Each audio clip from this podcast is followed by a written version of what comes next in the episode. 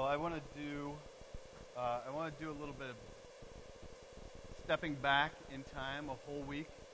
Uh, last week we we we celebrated Palm Sunday, where all of Jerusalem was, just just ecstatic about the King coming in. He was riding in on a donkey, and their minds would have been brought back to uh, King Solomon being brought into town on a donkey as a king, and he was going to be anointed. And they were singing Hosanna, blessed be the name, the one who comes in the name of the Lord. They were just excited, and their their minds would have been thinking back to what we we talked about last week, and that was from Zechariah chapter nine. And and I want this to be in your head because even this morning, this morning, um, there is reason to rejoice. There's reason to be excited Uh, it's not just our, our once of a year, oh, hey, it's Easter, we got to get pumped about this. This is a continuation that we are to have 365 days a week, every Sunday that we gather, this excitement. So listen to this from Zechariah 9, verse 9. Rejoice greatly, O daughter of Zion. Shout aloud, O daughter of Jerusalem. Behold, your king is coming to you righteous, and having salvation is he. Humbled and mounted on a donkey, on a colt, the foal of a donkey. This is, we, we look at this as Palm Sunday, back just a week, and we forget that today salvation has come fully. Christ has come, and he's, he's come with the resurrection this morning. And so we have permission again this morning to do what? Rejoice greatly. And to even, if you dare, shout aloud. So permission has been granted, okay? Okay, thank you. All right, so this morning I want you to turn to Philippians chapter 3, page 981. Philippians chapter 3. And this morning we are going to be looking at uh, the Apostle Paul as he's uh, talking to the church in Philippi and what he has to say to that church about the resurrection. Oh, oh, I'm sorry. And while we're turning to that page, let's dismiss the children. I just get so excited. So you can follow Miss uh, Miss Laura to the back. And by the way, you don't want to miss out. Many of you adults would probably much rather be with Laura, as she has a party in the back. Oh, Claire, it's going to be a blast today. It's going to be fun. All right. Philippians chapter 3, starting at verse 2. Look out for the dogs. Look out for the evildoers. Look out for those who mutilate the flesh. For we are the real circumcision who worship by the Spirit of God and glory in Christ and put no confidence in the flesh. Though I myself have every reason for confidence in the flesh also. If anyone thinks he has more reason for confidence in the flesh, I have more. You hear kind of throwing it out there? Bring it on. If anyone has thinks he has more confidence for the flesh, confidence in the flesh, I have more. Circumcised on the eighth day, people of Israel, of the tribe of Benjamin, a Hebrew of Hebrews, as to the law of Pharisee, as to zeal, a persecutor of the church, as to righteousness under the law, blameless. But whatever gain I had, whatever gain I had, I counted as loss for the sake of Christ. Indeed, I count everything as loss because of the surpassing worth of knowing Christ Jesus, my Lord for his sake I count I have suffered the loss of all things and count them as rubbish in order that I may gain Christ, be found in him. Not having a righteousness of my own that comes from the law, but that which comes through faith in Christ. The righteousness from God that depends on faith, that I may know him and the power of his resurrection share in his suffering and become like him in his death, that by any means possible I may attain the resurrection from the dead. This is the word of the Lord. Well, we're a quarter of the way through the year. And what that really means for us this morning is that it's time for those of you who are foolish enough to make uh, New Year's resolutions to look at your New Year's resolutions. Um, how many of you can honestly say that you have fully attained all your resolutions? How many of you made resolutions? No one? Are you serious? Jen, what was yours? And you failed miserably? You've done it? Good. Okay. anybody else? Did anybody else have resolutions, or have you made them in the past? Give me, give me an example. Quit smoking. How you doing? Terrible. You know, so we, we make these resolutions and we quickly forget, you know, because at, at, they seem like really good things, right? Like, ah, you know, I resolve to do this. You know, maybe this year I'm going to be good at birthday cards or remembering people's names, or I'm going to really be good about watching my finances this year. Maybe I can lose a little weight around this area right kind of here. Yeah, that too. you know, we, we got all, we make these resolutions, and then about a month in, we kind of go, what? What was my resolution? What did I resolve to do? And then six months in, you go, I don't even remember if I made a resolution. And then you get to the end of the year and you go, I got to start thinking about what I'm going to resolve to do, but in reality, I'm never going to do in the, in the first place. So why should I even make a resolution? Well, there's, there's one guy that I love. This, his name is Jonathan Edwards. And Jonathan Edwards, um, one of the things that he did is he wrote 70 resolutions. And this guy was psychotic about his, his resolutions. Uh, whenever he would write um, in his books, he would kind of cross-reference his resolution. So he'd point back to this resolution, then he'd point to this resolution. He'd say, and about resolution, what I resolved in number 15, or resolved about this. He was really crazy about his resolutions. Here, here's, here's number six. Resolve to live with all my might while I do live. I, that, that's a good resolution, right?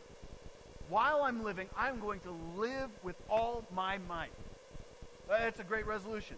Another one, number 18. To live so at all times as I think is best in my most devout frames and when I have the clearest notions of the things of the gospel and of another world. Just to live clearly and pointedly. This is how I'm, I'm resolved to live this way. In the most devout way, in the most clear way, in light of the gospel. This is how I'm going to live. Another one, to examine carefully and constantly what that one thing is in me is, which causes me in the least to doubt the love of God, and so direct all my forces against it. So he's basically saying, if there is one thing in my life, one area in my life that is just causing me to doubt the love of God, whether it's pain, whether it's suffering, whether it's this or that, I resolve to work against that very thing so that I can fully experience the love of Christ. I just, I'm resolved to fight against that thing that sucks the joy from my life. Fighting against it. Great resolution. The next one, 52. I frequently hear persons in old age say how they would live. And you, you know what I'm talking If I was a kid again, I would. You know, they kind of have that, that voice comes out, and that's not Pat. This is, this is, you know, and I hear myself, man, if I was in your shoes, you know what I would do again? We all get to that point, but he goes on to say, if they were to live their lives over again. He constantly hears this. Resolve that I will live just so as I can think I shall wish I had done, supposing I live. So he's resolving to just saying, listen, I'm going to do it. I'm not going to live a life of regrets. I'm going to live fully today. Today, Paul is talking about what it is that he resolves to do.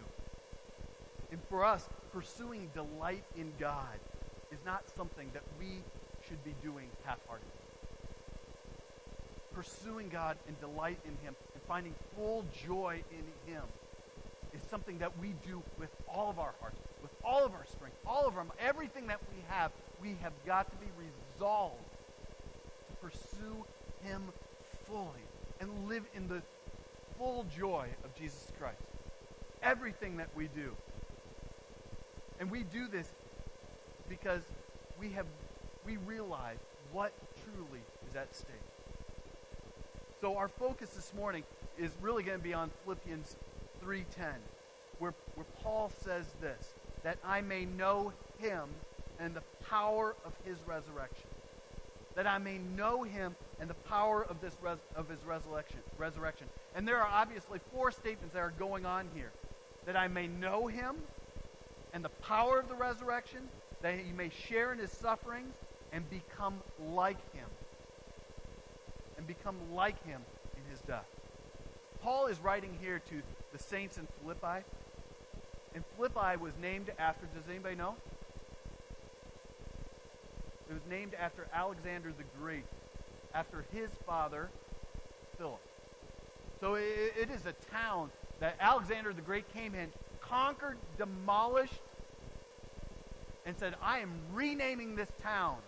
I have destroyed everybody. I've brought everybody under my rule. You are subject to my rule and my reign. You are my first crown in my empire. And we're told that this is a really important birthplace for the Roman Empire because a battle was fought here and won here. But Paul is considering in this epistle something infinitely greater, far more greater than any perishing empire of man. For me, as, as I'm reading through this, and you got to kind of get into Paul's Paul's head. Paul is getting old. He's getting towards the end of his life. He's battle scarred. He's worn. But you got to notice in his prayer that his aspirations never die. His vision doesn't ever become dim or, ah, well, maybe I better rethink this. His, his spirit never got dull in any way. You don't hear in his in this prayer in his, his writings that he be released from prison, though he might have done that. He doesn't even pray that he might have a ministry right there, though I'm sure he, he does and, and he aspires to. He doesn't even pray that his body is healed. His first aspiration, his first desire, his greatest thing is that he may know Christ fully. That is his greatest drive to know Jesus Christ with all his being, to know him fully. That I may know him. That I may know him and the power of his resurrection. And something that we have got to understand is that the resurrection, the resurrection of Jesus Christ is the standard power. Jesus Christ and his resurrection is the standard power for the New Testament people, of which we are part of. Jesus Christ's resurrection is a standard for power. It's not what what the Roman Empire could do. It's not what you can accomplish with your hands. It's not the it's not even what we as a church are doing. That is not even barely a blip on the radar. The, the standard for power is Jesus Christ and his resurrection. And that is the miracle of all miracles. The proof, the standard of God's power is Jesus Christ being raised from the dead. The standard of God's power in the Old Testament was the deliverance of the people of Israel out of Egypt through the Red Sea and bringing them to the land of promise. The Old Testament, the miracle that God performed, the, the pinnacle in the Old Testament was God rescued his people. He brought them out of captivity and brought them to a new land. He brought them out of death in Egypt and he brought them to life in the promised land. The most conservative, low numbers of the number of people being brought out of Egypt is 7,000. The highest number is 2 million. Let's just go with 7,000. Literally, you could take it for about, it said about 200,000 people left Egypt. But let's just go with 7,000. 7,000 people were delivered out of Egypt. All these plagues, all these things. God hardened Pharaoh's heart, and the last, you know, the last plague, the death of the firstborn son, finally Pharaoh said, Get out of here. Get out of Dodge. Get out. His whole slave labor system was gone. And as they were going, the people were going, all right, we're going to the promised land. Here we go. Let's get excited. And all of a sudden they look behind them, and what happened? Pharaoh. And what do they immediately start doing? You got to be kidding me. We, we had it so, so much better over there. What, why'd you take us out of here? are you crazy? We told you we'd much rather be doing this. We'd much rather be doing that. They start grumbling immediately. And Pharaoh's going, I've got these guys. I've taken them back. And Moses is going, oh no. There's a greater one who is going to deliver you. Watch. God said, your staff, touch the water, and watch what 7,000 people, half of Mokina, traveled through the Red Sea. On dry land, got to the other side, and boom, all Pharaoh's army was wiped out. Miriam sings a song on the other side, praising God for how he has delivered them. And then God brings all the way to the promised land. It took them a while because they started grumbling and moaning and groaning. And they had to take a little bit of a journey, a little bit of detour. But God saved them. 7,000 people. Now let's go 2 million. If you go the high number, 7,000, 2 million. It is a miracle. God took people who were in bondage. They were fettered. They were slaves. Sound like people we know? Sounds like Paul Broom. You are you are fettered to your old life. And it's a picture of Jesus Christ. God has brought you oh, where you should have died in, in that in that sea. He preserved you through that and brought you up and out of that place and given you life. That was the Old Testament. But God had a better plan. Constantly, the Old Testament writers would constantly be pointing back. Look at what God has done. He has delivered you, Israel. He has delivered you. Pointing back to that crossing. God giving you life. He has brought you out to this. And there is power in that. He delivered them. He brought them out of captivity. He snapped their fetters off like that. He led them by his own hand and his own arm. But the New Testament standard of power is the resurrection of Jesus Christ from the dead. then because of the resurrection of Jesus Christ from the dead, there's also the resurrection of the individual, of us from the dead.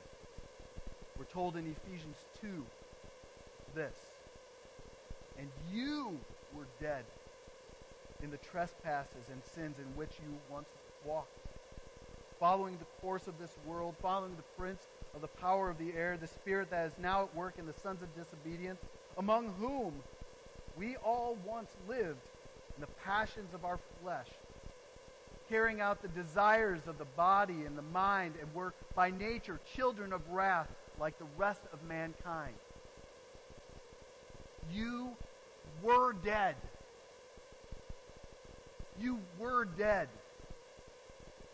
He doesn't say, we will die.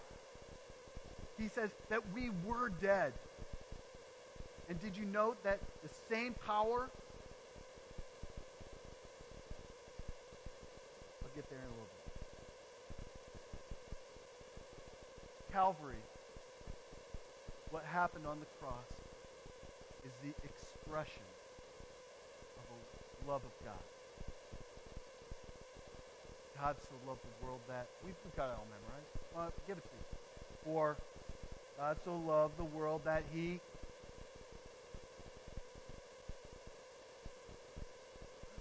That's an expression of love from the church, an appreciation.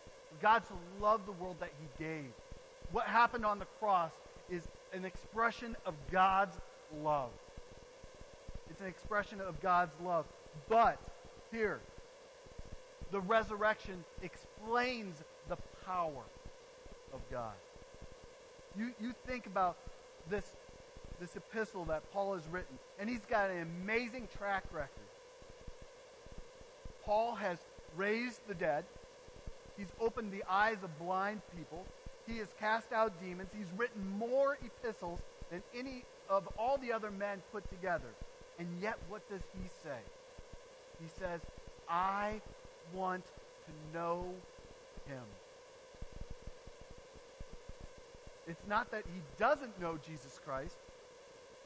He says that he wants a more full revelation of who he is. So there is there is something in this word resurrection that we have just not yet fully fathomed yet. We are dead people. Once a year we, we dress in in really light kind of greens and pinks and purples and really nice. Well, I do at least. The rest of you are in black and but you know, we have permission once a year to dress really light and springy and celebrate. We we bring out the hams and we have rabbits that lay eggs, and we eat those eggs. And we celebrate this once a year.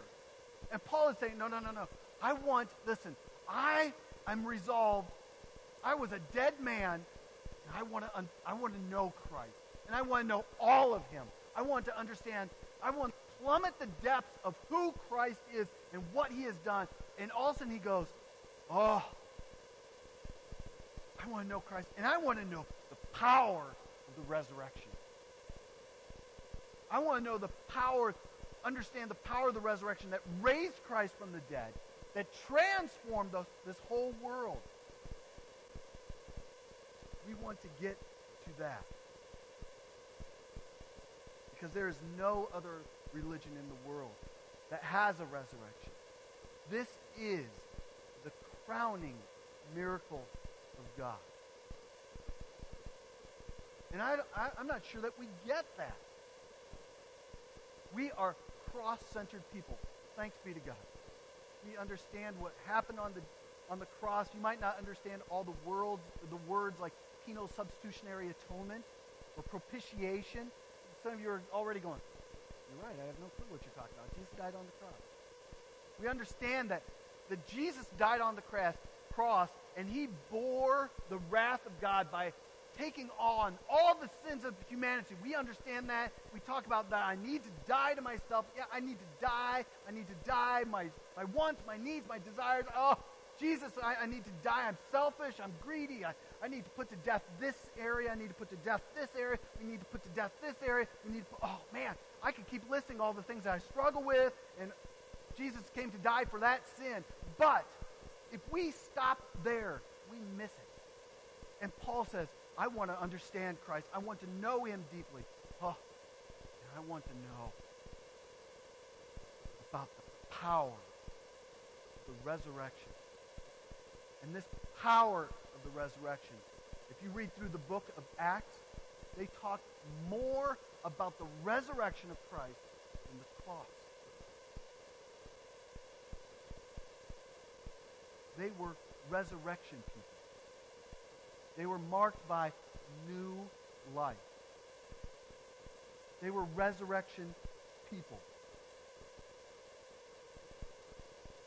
And even Paul says, listen, I, have given you in all my writing, I've talked about the mercy of God, I've talked about the majesty of God, I've talked about that, that slippery thing called predestination and election, and nobody really wants to talk about. I, I, I've given you, talked about the future but everything balances on the resurrection. Everything balances on that point of the resurrection. For if there was no resurrection, you are still dead in your sins. And then you hear the voice of Jesus where he says, Listen, I am the resurrection and the life. I am the resurrection of the life. And so often we get caught up in just this one little picture of Jesus on the cross dying for our sins. But Jesus says, listen, I am the resurrection and life. And the amazing thing is, is this very thing. The resurrection isn't a part of our theology. The resurrection is a person.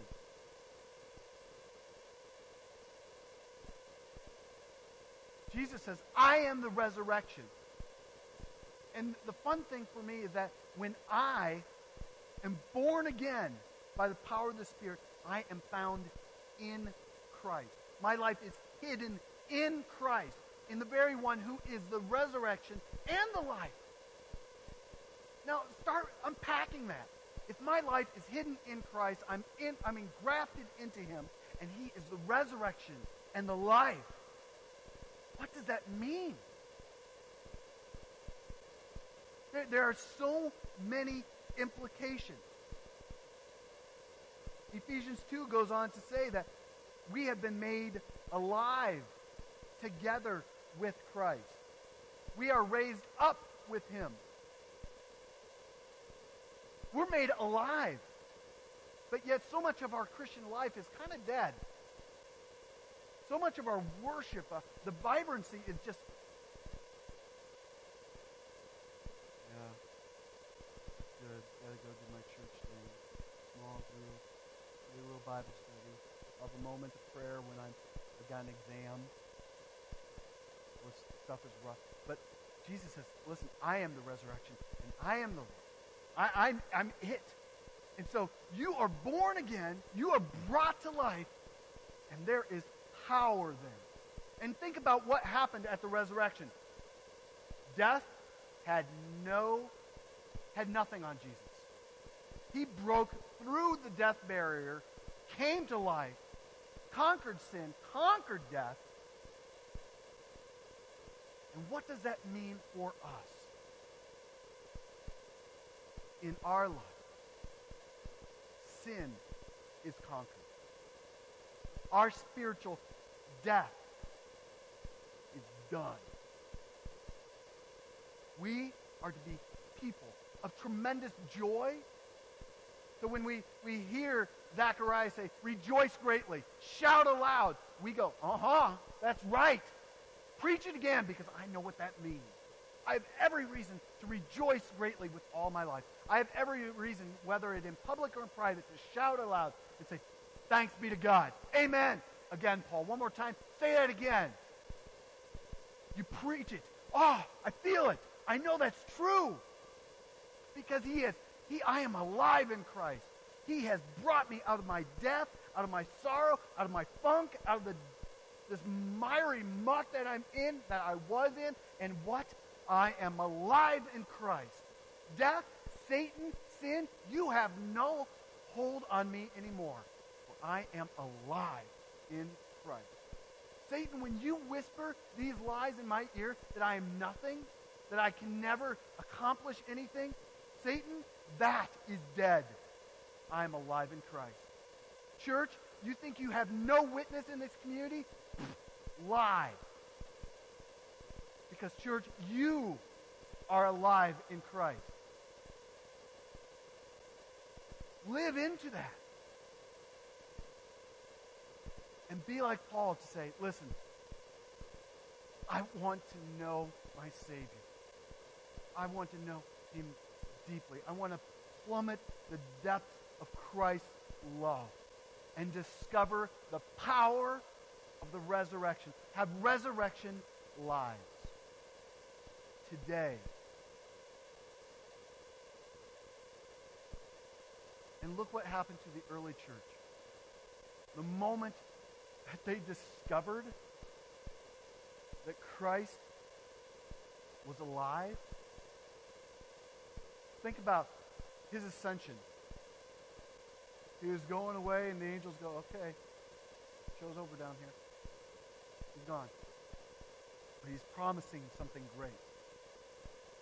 Promise of the Holy Spirit. So make sure you show up for that because it's going to come in power. And it's going to give you strength. It's going to lead you and guide you. This Holy Spirit is powerful. Ah, the Spirit of Christ is going to dwell within you. And you are going to realize the power of Christ that is found in the resurrection. Oh, church, get that. And then you see Acts chapter 2. Holy Spirit is poured out on his people. The whole room does what? It shakes. There's tremendous amount of power that's found in there. Peter goes out and preaches that first Pentecost sermon. And what happens? 3,000 dead people were what? Brought to life. One sermon from a fisherman. The religious people of the day looked at them and said, I am just amazed. These are common men unschooled. The Greek has, the word is idiotes. Unschooled idiots. But they've been with Jesus. They understand Christ and the power of the resurrection. Death, church, death has no dominion over Christ. Death has no dominion over us. Spiritual death, emotional death, physical death, you, you, you name it. Death has no dominion over us. If our life, if your life is hidden in Christ, if you have been, if you have trusted in the gift of salvation, a gift of grace from Jesus Christ, and you have received that gift, because it's nothing that you can earn, nothing that you can do, nothing that you can attend enough times and receive. It is a gift from God. You receive that gift, and your life has been made new. Death has no hold on you. So, Colossians 3 says this If then, if then you have been raised with Christ, your resurrection verbiage here. If you've been raised with Christ, seek the things that are above, where Christ is seated, seated at the right hand of God. Set your minds on things that are above, not on things that are on this earth. So, what happens to resurrection people? Our minds are no longer earthly. Oh my gosh, I got to control this. I got to get these things all in order. You know, worry about all these little minutia. Paul says, oh, no, no, no, no, no. Set your things on above. It's been accomplished. Now get a heavenly, get a resurrection perspective. Focus on the things that are above. That doesn't mean that we just kind of walk around and just kind of, oh, it's all wonderful. Oh, because those kind of Christians drive me up a wall too. Oh, praise Jesus. Get away. You're kind of weird. Here's a, here's a pamphlet. uh, you know, we, we now are those people who know Christ, understand the power of the resurrection, and our, our minds are fixed on Jesus Christ who says, Ha, yeah, you get it? Yeah, ah, I get it. I'm fixed on your mission, your vision, your strength, your power. You're sufficient in all things. You are the one directing us. Oh, Jesus, I'm, my eyes are fixed on you. Now lead me, guide me. I'll follow you. And how, when we're fixed on Him, our, our minds are set on these things of God, the things of Christ, everything changes. Your perspective on, on a spouse, your perspective on the church, your perspective on your work, your perspective on your debt, your perspective on the. Keep on filling in the blanks. Everything changes when you understand what Christ has done, the power of the resurrection, that these things are no longer primary, but they are, they're bottom. Jesus is taking care of this. I'm trusting him fully. Everything changes. Everything changes.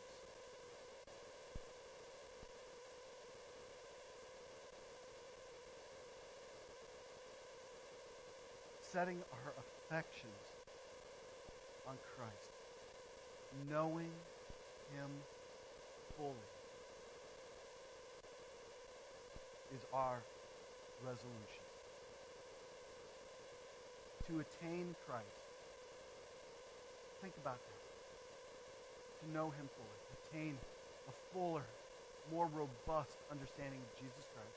And to have this more oh, rich and robust understanding of power, the power of the resurrection. We are finally people with backbone.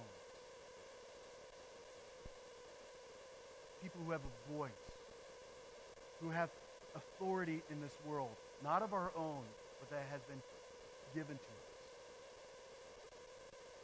We are people who have a precious gift, not to be hoarded, but this, the power of the resurrection is one that we need to share. And just say, you need life. And I'm praying that God is moving in your heart, your soul, in circumstances that the Spirit of God is moving and bubbling up inside you. You need life. Do you want to respond today? Do you want to respond to this, this free gift of love, this free gift of grace? This, God is so merciful for even allowing you to have a breath today. Ah. Because you deserve so much worse. But let me share with you the gift of life.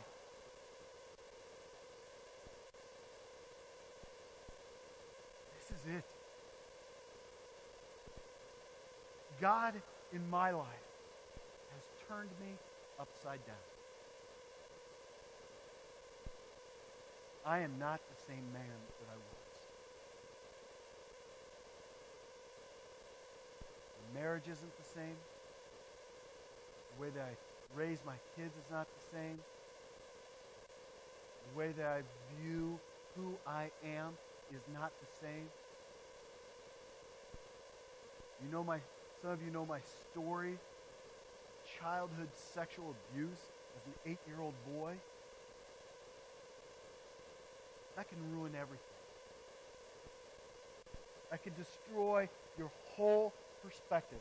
And yes, there's days where Satan kind of does this little whisper in my ear. You know what I'm talking about? It says, uh, yeah, that's going to destroy your marriage. You're not good enough of a man.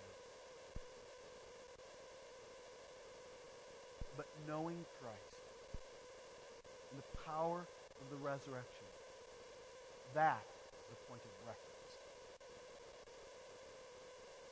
That was my Egypt. But Christ has brought me from death.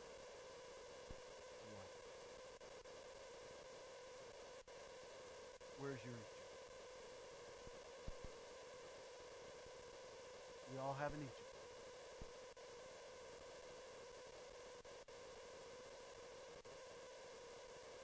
All of us. And if you think you don't,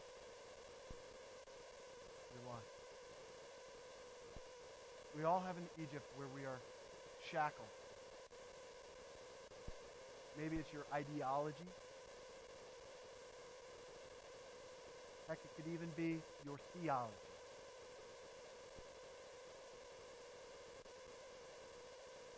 It could be issues of your mind. It could be your hopes and your dreams that you are shackled to. And there you will die. It can be issues of family. It can be issues of work. Shackled and death. Jesus Christ came. He lived. And at the cross, those shackles were broken, and he took you from death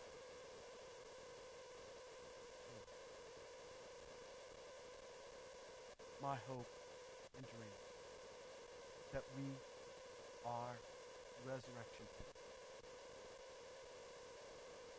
And in our conversations, if somebody says, you know, I'm struggling with this, you go, yeah. Kind of Egypt, isn't it? Can I remind you power of the resurrection today? Jesus died for that sin, and that's not where we stop. It brought you to new life. So there's new life in your workplace. There's new life in your marriage, in your relationship with brothers, sisters, mom, dad. There, there's new life in theology as your spiritual eyes open up and you go, oh, so much bigger and grander and beautiful and powerful. Everything just blown up when we understand who Christ is. Matthew Henry, and this is my hope. He desired to win Christ. And an unspeakable gainer he would reckon himself if he had but an interest in Christ and his righteousness. And if Christ became his Lord and Savior, that I may win him. As a runner wins the prize, as a sailor makes the port he is bound to. May we strive to win Christ, to gain Christ, to grow deeper in Christ and his resurrection. Do I hear an amen? As we come to the table,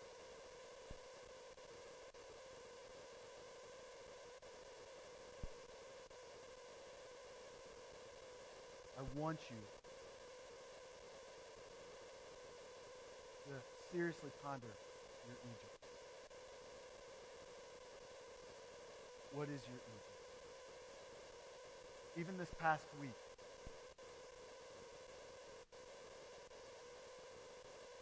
staying with that Egypt is a form of idolatry. It's kind of like a comfort food. Keep going back to it feels nice and safe. Even the wallowing, there's a little bit of safety in wallowing. Israelites did it. It felt so much better back then. And as you come to the table, a meal that has been paid for by a risen Savior through his, his body and his blood, as you come to the table, receive this meal. The body broken for you, the blood poured out for you. Thanks be to God And remember the resurrection that is given to